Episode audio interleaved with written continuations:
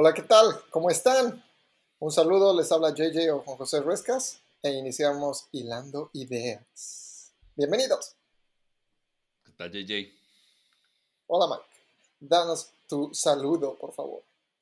Eh, ¿El robótico o el, o, el, el... robótico. Sí, sí, el, robótico.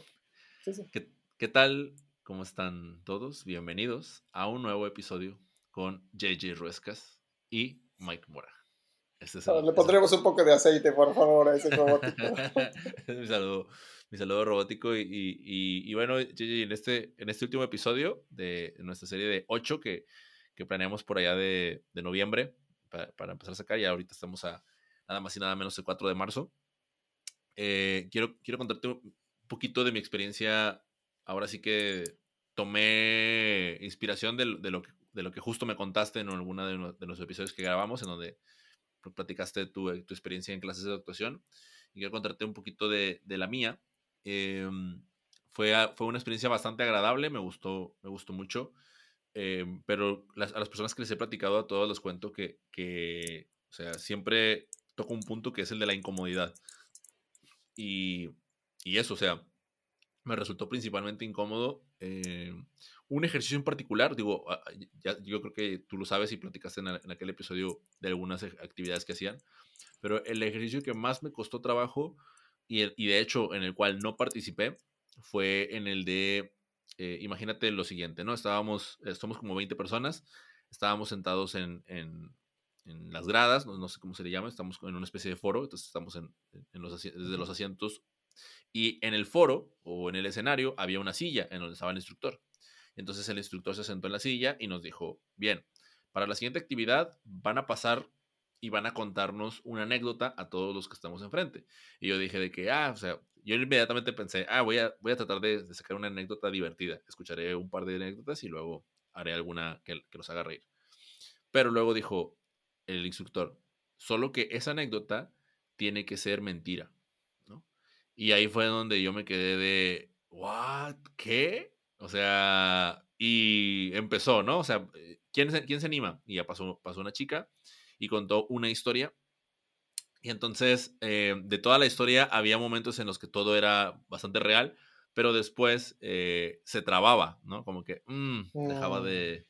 Y luego terminó y, bajó. Y pasó otra persona y lo mismo. O sea, había, era una uno de ellos contó como, como una historia como más de exorcismo y de terror un poco. Em, y luego igual, había momentos en los que, wow, y había otros en los que, hmm, estoy sospechando que esto quizás no es tan cierto. Al final, eh, yo no me animé, o sea, yo estaba, yo estaba pensando como, ¿qué cuento? Que estaba, una parte de mí estaba escuchando las historias y otra parte de mí estaba pensando qué historia cuento. Y era mm. muy difícil porque al mismo tiempo estaba como, ¿vas a pasar? ¿Seguro que no vas a pasar? ¿Te vas a quedar? ¿No vas a estar adelante? Ándale, anímate todo eso pasó por, por, por, mi cabeza y es, y es ahí en donde te digo que me sentía muy incómodo, sentía los hombros tensos, eh, sentía mal, o sea, y, y, al final no, no me animé, pero eh, una de las cosas que, bueno, primero concluí que, que lo, lo, difícil de, que, que, era el ejercicio, o sea, porque de hecho de los 20 solamente pasaron 5 y el instructor sí nos dijo de que, uy, qué miedosos, ¿no? O sea, como que sí, sí se quedó un poco decepcionado de nosotros. Eh, y después ya los que empezaron nos preguntó que cuáles, cuáles habían sido las, las historias que más habíamos creído y cuáles las que menos, ¿no? Y coincidimos en que aquellas en donde daban más detalles eran donde más, más, era más factible creerles, ¿no? que si la historia había sido mentira o no pero cuando, había de repente en donde algunos de, los, de esos detalles em, terminaban cayendo en la mentira, ¿no? O sea, como que... Y, y, creo que ahí lo que yo percibí es que cuando, cuando no lo habían vivido, cuando no lo habían sentido como tal, eh, el, el, detalle disminuía y, y, ya no se sentía igual, ¿no? Como yo ahorita que cuando te conté me, me, sentía muy tenso y muy incómodo, entonces como que mi voz empieza a percibir y empieza a recordar el momento y entonces lo, lo, lo, trae aquí a, a, esta conversación, ¿no? Pero cuando no lo has vivido, es, es, es muy... Es, no, se, se, puede. Es robótico.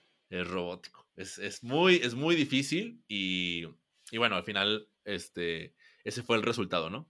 Entonces, eh, quería, quería, te cuento esa historia porque una de las cosas que me pareció muy interesante es cuando eh, el instructor habló de, del 80-20 y, eh, y, en este 80-20 o esta ley de Pareto, que si bien no lo planteó así, yo así lo interpreté, hablaba de la importancia de, de cómo 80% de las, cuando se subes al escenario, 80% es el personaje que, que, cuenta una historia y que trata de transmitirle a, quien, a la audiencia como si esa historia fuera real, pero 20% de, de, de la, del ser humano que está ahí arriba, que, del cual me refiero que es un 80% personaje, el otro 20% es el actor, y el actor es el que ater, lo aterriza al aquí y a la hora, al, a la realidad, ¿no? O sea, no, no se pierde, porque de repente entras en esta facción de, de ser un personaje completamente y, y, te, puedes, te puedes perder en él, ¿no? O sea, uh -huh. y, y, y, eso era un poquito lo, lo que quería, o sea, quería, quería traer esta conversación para, para conocer cuál, cuál fue, o sea, primero, ¿qué, qué es lo, lo, que pasó ahorita por tu cabeza en lo que te estaba contando todo esto? ¿Qué recuerdos tuviste? Y, y, si, y si también tú tuviste alguna alguna experiencia similar en, en, durante tus clases? Hmm. Wow, so many things, tantas cosas que pasaron por mi mente. A ver, solamente para enumerarlas, pasó por mi mente lo que es la identidad, behavior, feeling de Lenny Basham eh, y de también Chad Helmstedt, si no me equivoco. Podemos hablar de eso. La otra que pasó por mi mente fue storytelling. Otra que pasó por mi mente fue eh, programación neurolingüística. La otra que pasó por mi mente fue... Eh, creo, que esas creo que esas tres. A ver, pero a ver, vamos, vamos por pases. Vamos por partes. Primero, contexto, aclaración. Yo no soy un actor profesional. Sin embargo, y de manera mmm, contradictoria, yo creo que todos somos muy buenos actores. ¿Por qué? No soy un actor conocido, por así decirlo, pero creo que todos somos actores. Porque si a ti te han colocado, sí, a ti Mike te han colocado, o te, tú te has colocado en este contexto donde habían 20 personas N y el profesor da una tarea, ¿no? El personaje Mike, cómo se sentía, y tú has empezado a describir cómo te sentías, cómo mm. estabas actuando, ¿no? Entonces, si hubieras decidido tú tener un rol de voy a, voy a hacer esta, esta tarea o este, este ejercicio, pase lo que pase, hubieras ejecutado ese rol y tu comportamiento hubiera sido diferente. En este caso, por ese estrés que sentías, esa tensión, tu actuación te trajo otra clase de, de output. ¿Entiendes? Entonces todos estamos actuando todo el tiempo. E incluso eh, actuamos, algo muy, muy sencillo de darse cuenta es por lo menos en las oficinas una persona actúa de, man actúa de manera diferente en la oficina que en la casa. Yeah, Son dos roles o identidades. ¿no? Es lo que le llamo Superman versus Clark Kent, a eso le llamo. Esa, esa, esa, esa dicotomía. Ahora, eh, me parece muy acertado también lo que dices, lo del 80-20, que ese sería el punto número 4, porque el actor tiene que aterrizar, como tú dices, las, al personaje. Imagínate esto si tú te, te, si te están pidiendo interpretar a otra persona, un, un, a un personaje muy conocido, tal vez algún político, un expresidente de México, ya conoces más o menos su historia, conoces cuáles son sus gestos, conoces cuál es su jerga y, tú puedes copiarle, ¿no ve? Entonces, tú estás inspirado en ciertos factores y le estás dando tu propio toque. ¿No? Por ejemplo, Benicio del Toro interpretando a el Che Guevara, ¿no? eh, o al mismísimo Jael García, si no me equivoco, el actor uh -huh. mexicano, que también interpretó al Che Guevara de más joven incluso. ¿no? Entonces, cada uno le dio su propio estilo. Ahora, ¿cómo haces para interpretar algo que no existe? un, car un character, un, un, personaje que no existe, no existió, o que tal vez está basado en otros, o incluso Toy Story.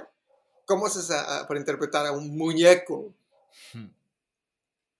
¿No? Y ahí es cuando te dan ciertos factores, ciertas variables externas que te sirven de inspiración, pero al final, como tú has dicho, ese 20% del actor es, la que, es, es el 20% que realmente aterriza y yo creo que le da la esencia a la actuación como tal.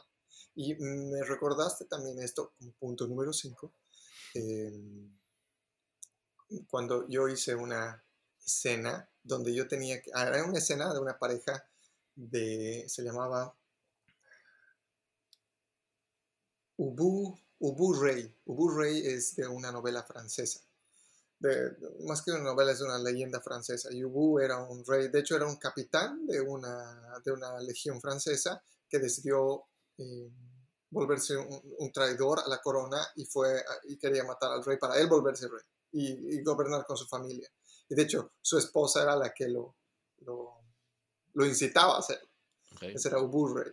¿Y qué pasa? Fue que teníamos que interpretar con una amiga, que era la actriz, era Rey y la reina, pero no era pues en tiempo francés, era actualmente, y además siendo personas muy, muy viejas.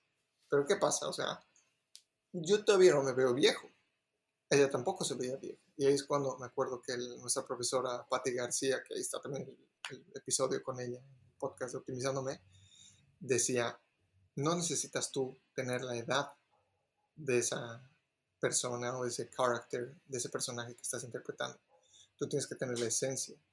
Y eso es incluso con el fluir de cómo se mueve una persona de esa edad, con qué velocidad habla, qué movimientos realiza, cómo facially, cómo sus expresiones faciales son diferentes a las de alguien joven, por ejemplo. Y me, me fascinó, me voló la idea, me voló a cabeza la idea, porque de hecho me dijo, JJ, tienes que colocarte, hagamos la prueba. ¿Qué tal si colocas en tu rostro, empiezas a colocar, empiezas a estirar el rostro y te colocas como cinta adhesiva? ¿No? Así como que, uh, para ver qué se siente. Literal, ¿no? Más que para crear arrugas, era para forzar fisiológicamente la lentitud del movimiento.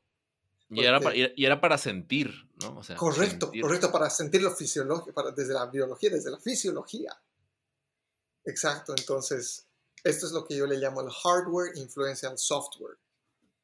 muchas veces pensamos que el software, el software, el software. Y si como actor tú dices, sí, tengo que interpretar a tal otro personaje, a, a, no sé, tienes que interpretar a Gandhi, tú vas a hacerlo muy mentalmente. No, no, no, hay que hacerlo desde el cuerpo cómo es que Gandhi se hubiera movido, tanto en voz, en tono o en movimientos corporales, en velocidad, como decía, ¿no? Y al haber hecho este ejercicio de haberme puesto tape en el rostro, ¿no? Pues como que, ay, uburre, ¿no? Y fue muy chévere. O sea, hicimos unas 30, 30 repasos, tal vez un poco más de esa escena, pero desde la uno que, en la que yo estaba fingiendo ser alguien mayor, o sea, fingir, hasta la última donde yo me transformaba en alguien mayor. Yo era. Hay una diferencia gigante entre el fingir, que es lo que tú dices, ¿no? Al crear una mentira, una historia, una anécdota mentirosa, y en que sea verdad. Entonces, es bien interesante eso. Claro, sí, o sea, el hecho de, de si tú no, si tú no lo has vivido, de, eh, es, es, es, difícil poder, poder contarlo, ¿no? O sea, en, en, experiencia propia. Y ahí algo que me llamaba la atención era como de repente, oye, pues cuando vas a interpretar una escena de dolor, ¿no? O sea, eh, nos decían, tienes que recurrir, ok, no, no se te ha muerto, no sé, no se te ha muerto tu esposa porque no, no la tienes, entonces pues difícilmente vas a poder interpretar de manera correcta el, pero, pero has perdido algo alguna vez, ¿no? Entonces el hecho de, o a alguien. Entonces cuando, cuando has perdido a alguien, puedes eh, retomar ese dolor, ¿no? Para eh, recordar lo que se siente una pérdida eh, o un duelo. Y aunque no se asemeja a la pérdida de, un amigo o de una amiga con el de, con el de quizás este, quien era tu, pareja de vida, pues de todos modos traes ese, ese sentimiento hacia ti para, para darle un, un, nuevo valor, un nuevo significado en esto que, que, buscas transmitir, porque al final del día lo que quieres es enviar un mensaje, comunicar algo, ¿no? Y, y entonces, no sé, ¿recuerdas cuando falleció eh, tu amigo de la infancia, ¿no? Y, y entonces eso, ese dolor y esa sensación que traías, esa tristeza, la, la traes a colación para luego eh, contar o, decirle al público eh, lo mal que te sientes porque tu esposa ya no está, ya no está con vida, ¿no? Entonces, eso em, es, es, bien, o sea, porque, porque pasa de lo racional a lo, a lo, emocional, o sea, es como tratar de administrar las emociones y, a ver, esta, esta me sirve ahorita, esta me la traigo y la pongo y, y la abro y la, la, la, exploro, ¿no? Cuando, no sé, o sea, eh, cuando siento que la mayoría de la mayor parte del tiempo, o sea, estamos como, según en esta creencia de que todo lo estamos racionalizando, ¿no? Sabes que eh, voy a contarte una pequeña historia para hacer alusión a esto. Hace como tres semanas yo estaba en un entrenamiento justamente de programación neurolingüística de NLP y teníamos que hacer un ejercicio con un grupo y la muchacha con la que yo estaba haciendo el ejercicio, ella quería librarse de su miedo a hablar en público. Ella era, su, primer trabajo era ser enfermera y su segundo trabajo era ser profesora de yoga.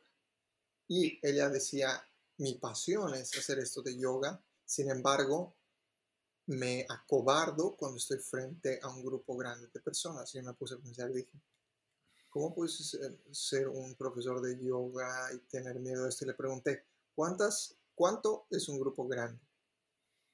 Y se puso a pensar y dijo, mm, ocho personas y es grande. O sea, si es más de ocho, ¿tú te asustas? Sí. Si es menos de ocho, no. qué interesante en primer lugar, ¿no? Entonces le dije, ¿y qué pasa cuando estás frente al público? ¿Qué, qué es lo que sientes? Y me dice, me falta un poco la respiración, se acelera mi corazón, eh, me palpitan las, el pecho, eh, el cuello me duele, Parecía, parecía canción, eso, que estabas. ¿En serio? Parecía canción lo que estabas, lo que estabas escribiendo. bueno, y, y me, me, comenta todos los, los, los ah, síntomas, ¿no? Y luego le digo, ok, le digo. Ahora pregunta, necesito que recuerdes algún momento en tu pasado donde ¿Ya, ¿Ya, la tenías en terapia o qué? Sí, sí, de hecho ya estaba, ya estaba, claro, o sea, estábamos en el ejercicio, ¿no? Ah, ok, ok, ok. Necesito que, recuerde, que, me recuerde, que recuerdes algún momento donde has, te has sentido totalmente bajo, bajo control de la situación. Y me dice, bueno, en mis 20 me encantaba hacer esquí, uh, no era, era esquí, era una especie de, era, ¿qué se llama? Um, esquí, oh my god snowboarding, snowboarding, snowboarding races. Y me dice, me encantaba, mientras más rápido y había más adrenalina, mucho mejor. Y le digo, ¿cómo te sentías cuando lo estabas haciendo? Y me dice, bueno, o sea, era, era exhilarating, era, era, tan emocionante, tan estimulante, ¿no? Saber que estaba la, eh, estabas así al, al, borde de las cosas, que algo podía pasar y estaba súper enfocada y funcionaba de esta y de esta y de esta manera. ¿no? Y yo le digo, ¿cuál era tu respuesta fisiológica? Y me dice, mis latidos se aceleraban, tenía, tenía pulsaciones, mis pupilas, y le digo, me dijiste que eres enfermera, ¿verdad? Sí, me dice, yo le digo, ¿cuál es la diferencia entre esas dos respuestas fisiológicas? Y me dice, oh shit son los mismos. Y yo le digo, claro, lo que hace, hace tu mente es darle un significado diferente.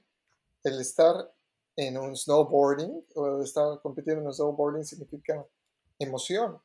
Y este otro estar uh, dando una clase a más de ocho personas significa miedo. Pero fisiológicamente era lo mismo. Fisiológicamente era lo mismo. No, no es que hay, hay 200 gramos de adrenalina eh, frente a la a la audiencia de, yoga y 209 o, 199 gramos de, o mililitros de adrenalina. No, no, no, o físicamente es lo mismo, ¿no? Fisiológicamente. Entonces, ¿por qué cuento esto? porque lo que dices tú es interesante. No hemos, tal vez no hemos percibido la misma pérdida y el dolor que otra persona, o no hemos percibido la misma alegría o júbilo que otra persona. Sin embargo, sí hemos experimentado eso en el pasado, todos. Entonces ahí es cuando volvemos a ese punto corporal en el tiempo, no mental. Corporal, ¿cómo se sentía? Porque, por ejemplo, la pérdida de un amigo, no me vas a decir que te duele en el brazo, y la pérdida de tu mascota te duele en el cuello. No, el dolor es, es, una, es una pena interna muy profunda, sin necesidad de que sea partes del cuerpo separadas por persona o categoría de relacionamiento. Entonces, como tú dices, acceder a eso es interesante, ¿no? A nadie le gusta acceder al, dolor, sin embargo, a veces tenemos que hacerlo para que nos traiga la emoción y ahí le damos el meaning o el significado para la expresión. Ya. Oye, cuál, cuál, era el, segundo punto de los, de los que mencionaste? Que ahorita, por ejemplo, el de storytelling, siento que de alguna manera eh, de manera indirecta lo abordaste con esta, con esta historia que acabas de contar de, ella. Pero, pero, ¿cuál era el segundo? ¿Te acuerdas de los, de los que, De hecho, era storytelling. storytelling el, segundo. era storytelling. Sí, pero me refiero a esto. Me refiero a esto. en el arte de storytelling, tú tienes. o el arte se vuelve un arte cuando en lugar de contar hechos fríos, tú empiezas a describir la escena. ¿no? Y es en lugar de decir yo me siento triste, me siento eh, contento, me siento ansioso, etc., dices, estaba que, me arrancaba los cabellos de, la cabeza, o estaba como loco, o mis manos temblaban tanto que no podía ni dibujar o firmar o, darle la mano a alguien a quien admiraba. ¿Qué estás diciendo al hacer esto? Estás dando una demostración fisiológica del cómo te sentías en lugar de decir me sentía triste, porque, o sea, tristeza para mí y para ti, eso sí puede ser muy diferente, ¿no? O sea, yo le llamo tristeza a cuando mi equipo pierde y tú le llamas tristeza a cuando tienes un breakup,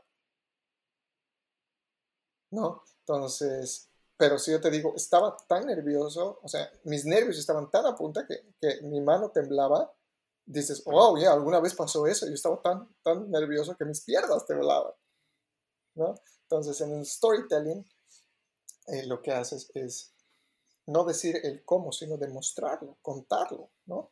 Y al crear esta clase de mentiras, entre comillas mentiras, no son en sí mentiras, o sea, tú puedes utilizar muy bien tu imaginación. Y te, y te pongo el caso, por ejemplo, del documental de, que vi de Anthony Bourdain, Anthony Bourdain, durante tres, casi cuatro décadas, él te hablaba de lugares fantásticos en el, en el planeta, paisajes, culturas, recetas, etc.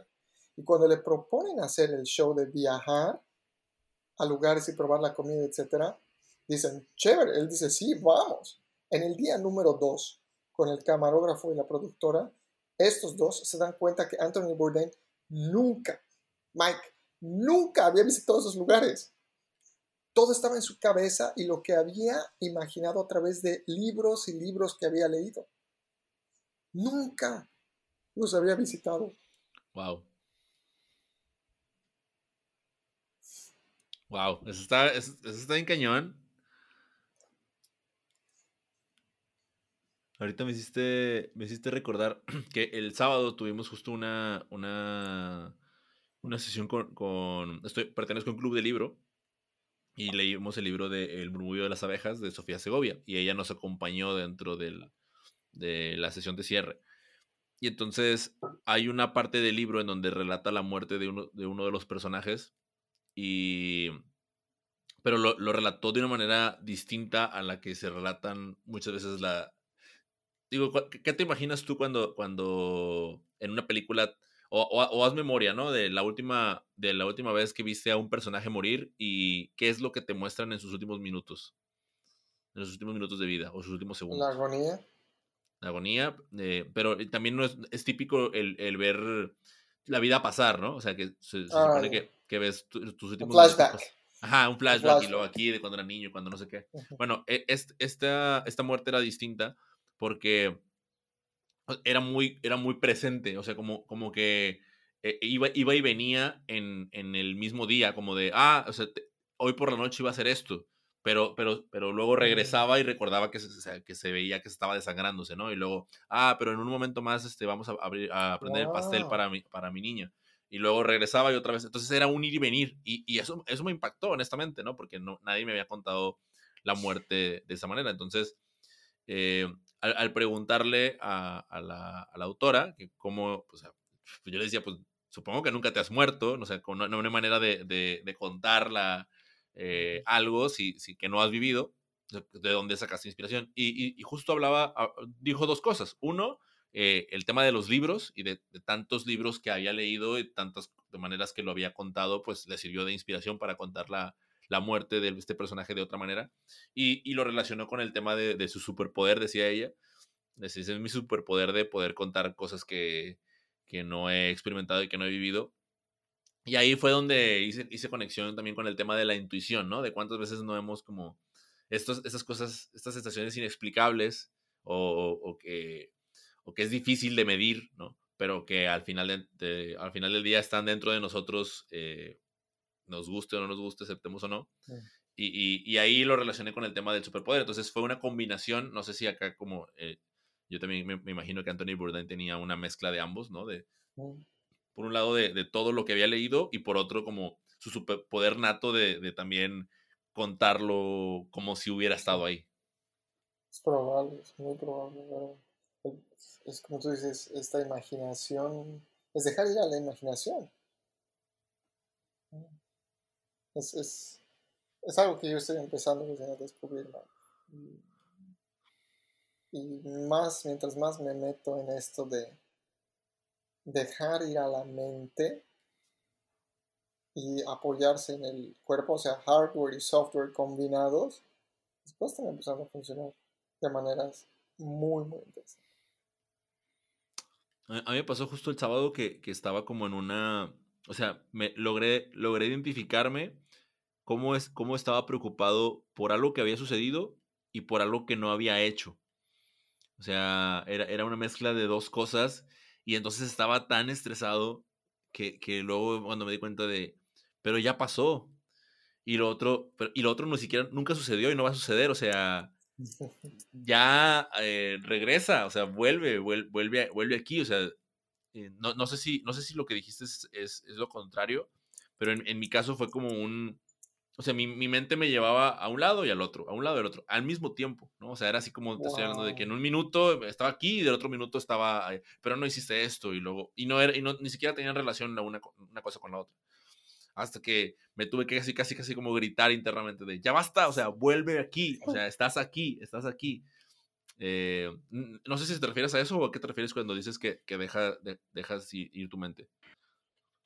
En, este caso, no dejar ir a la mente en el sentido de, de dejarla ir, cosa que se enmarañe, por así ponerlo, en esta clase de loops mentales de ansiedad o de, o de, de ansiedad o de regrets, ¿no? En el pasado o en el futuro, sino más bien es dejar ir a la mente sobre la imaginación que tenemos en el sentido de que no necesariamente hemos vivido lo que otra persona vivió, pero eso no quiere decir que nosotros no podamos describir o hacer el intento de describir esto.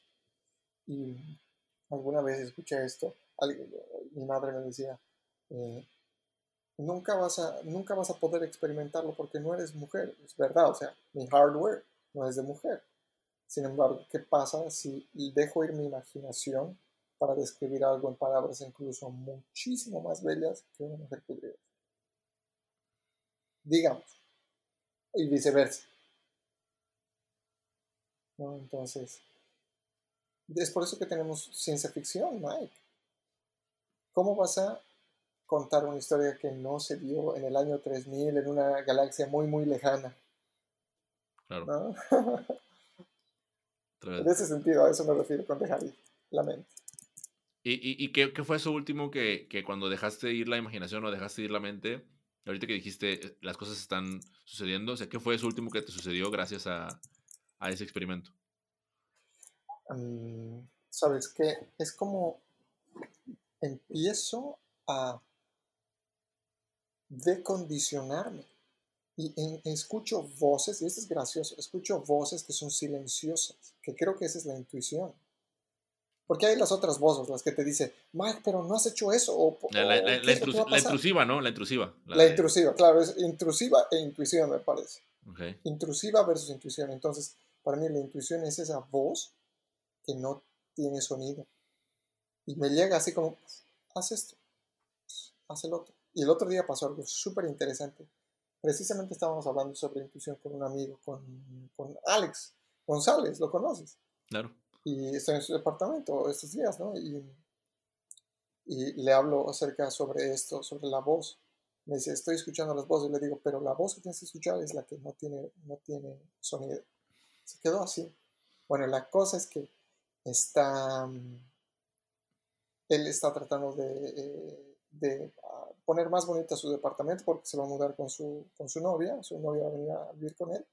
Y fue gracioso porque él tiene una cama y se rompió una parte de la cama eh, que él iba a pedir por Amazon repuesto, ¿vale? Iba a pedir por Amazon, pero súper caro el repuesto. Y resulta que estaba trabajando a full y dice, necesito darme una pausa, porque estaba un poco saturado su mente. Para y dice, en lugar de conectarme a Facebook o Instagram y distraerme, voy a relajar se va a la cama, deja el celular afuera y recibe ¡pum! uno de estos mensajes. Y el mensaje decía, ve en este momento al, a la parte de reciclado del apartment complex, al complejo, ve. Y él, ah, ok, y sale del departamento, camina casi como 100 metros y había la pieza ah.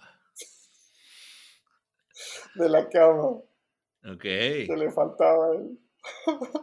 y vuelve, ¿no? Y me dice, dime. ¿Pero era la de su cama o era una, una pieza de repuesto que estaba ahí? Era una pieza de repuesto X que le quedaba a su cama. Yo no.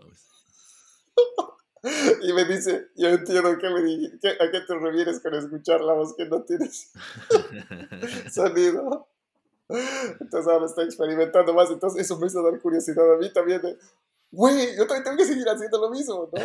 Entonces, eh, eh, eh, porque en mi caso, esta clase de voces llegan en sentido creativo, es, crea esto, haz esto, estas ideas y voy anotando mis ideas tanto en mi journal, en mi cuaderno, como en, la, en el laptop algunos. Entonces, esas ideas las estoy colocando y se están empezando a, están empezando a formar un body of knowledge, un cuerpo de conocimiento muy interesante que obviamente ahorita está un Frankenstein, sin embargo están empezando a conectarse esas ideas ya que le estoy dando paso a que, a que se genere.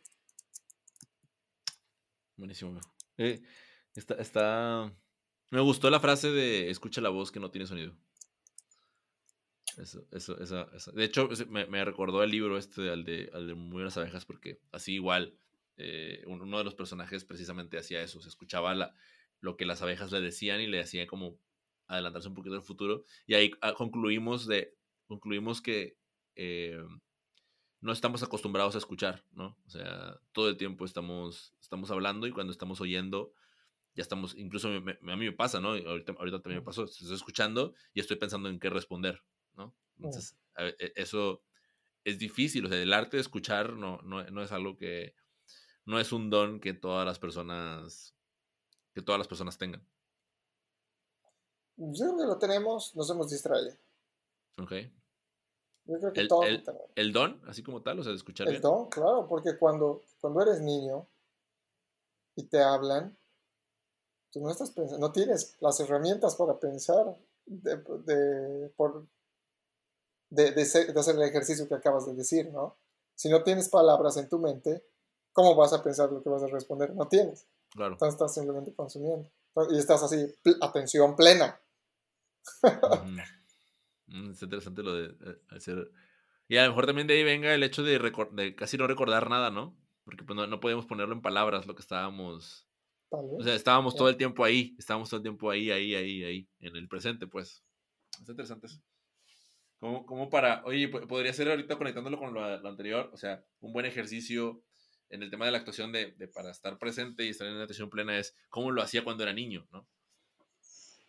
¿Verdad? Y me recordaste un ejercicio de teatro que se puede hacer en cualquier momento. Es lo que hacía, digamos, uno iba al escenario y Patti García nos decía, ok, lo que quiero que representes es, y ahí el concepto abstracto que se le venía a la mente en ese momento, lo que caiga, y tú lo ibas a hacer, porque no tenías un background previo, no tenías nada de preparación.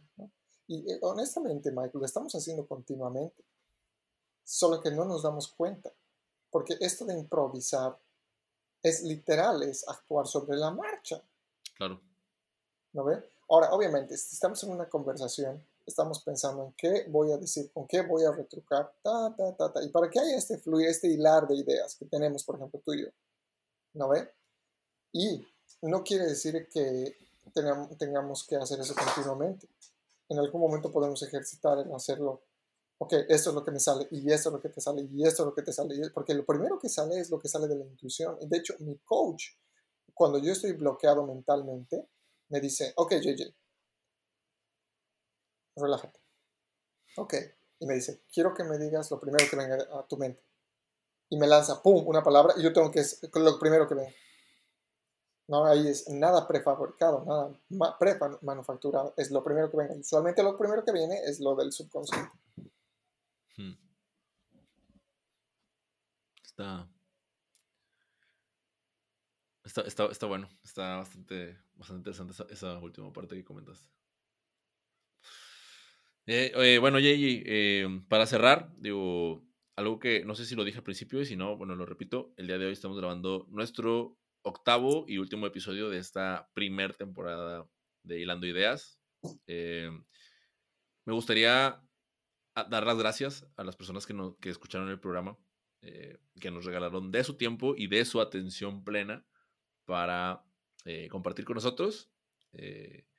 La, realidad es que personalmente, te lo dije hace rato antes de empezar a grabar, es, era un proyecto con el que no me quería quedar con ganas de hacer y quería aprovechar para, no solamente para hilar y seguir hilando ideas contigo como lo hemos venido haciendo desde todo el año pasado, por lo cual también te agradezco, sino que además podíamos compartirlas, compartirlas y conectar con esas ideas hiladas, conectar con las de, las de otros y, tener ese feedback y hacer ese loop que, que ayuda a crear más y mejores relaciones humanas desde mi perspectiva.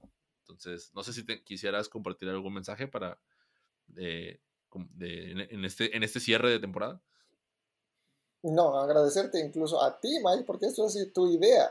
Eh, yo he sido solamente el supporter en la idea, porque tienes razón, esto era algo que teníamos que hacer y gracias a ti por tener el coraje para, para presentarlo y para que hagamos esto, ¿no? Y espero que a los que hayan escuchado esto, primero, como dice Mike, agradecerles infinitamente el habernos dado un, poquito de su atención y espero que algo de lo que hayamos hilado entre las ideas sirva para, para seguir optimizando su día a día. Buenísimo. Eh, antes de pasar a los call actions, invitarlos a, a, que nos den sus comentarios respecto a, a esta, esta primera temporada de ocho episodios que, que les ha parecido, que, que, les ha gustado. Y por supuesto, eh, para retomar la, la, segunda temporada, que dónde deberíamos hilar. Que a lo mejor es complicado porque pues al final de cuentas son ideas abstractas que se van, que les vamos dando un orden pero incluso si tú, tú traes esas ideas abstractas que, de repente sientes que están como muy loquillas, este, pues échalas, ¿no? Échalas aquí para tratar de, desenmarañarlas en conjunto y, y, seguir, seguir conectándolas unas con las otras. Y una breve idea, lo que podríamos hacer es también, si alguien quiere hilar una idea con nosotros, invitarlo tal vez en algún episodio, ¿no? Por supuesto, sí, que se venga aquí a, a, a grabar con nosotros y hacer un, un episodio de tres, ya. Buenísimo, viejo. Bueno, pues ahora sí, eh, los call to actions, primero los tuyos y ya yo cierro. Vale. Eh, síganme en las redes en jjrescas.com y de ahí pueden partir a todas mis redes sociales en Instagram, Facebook, Spotify. En Spotify estamos por si acaso en Optimizándome. Y suscríbanse también al newsletter, les voy a dejar aquí el link gratuito. Estamos sacando muchos más cursos y nuevos servicios de coaching también. Esas son novedades que se pronto. Así que de nuevo jjrescas.com ahí encuentran toda mi información para seguir nuestra conversación aquí. Buenísimo. Yo, yo más, ahora voy a hacer un pequeño cambio. Yo nada más voy a decir que me puedan seguir en la red social en la que estoy más, más continuamente es en Instagram, arroba guion bajo Mike Mora. Y en el newsletter, que desde que empezamos el podcast, JJ, no he, no he retomado, la verdad, debo confesar aquí, pero ya, ya ahora en marzo ya se reinicia, eh, sin dirección.mx slash newsletter, para estar ahí seguir conectando y seguir interactuando e hilando ideas. Muchas gracias, JJ. Nos vemos en la próxima. 走走走走走。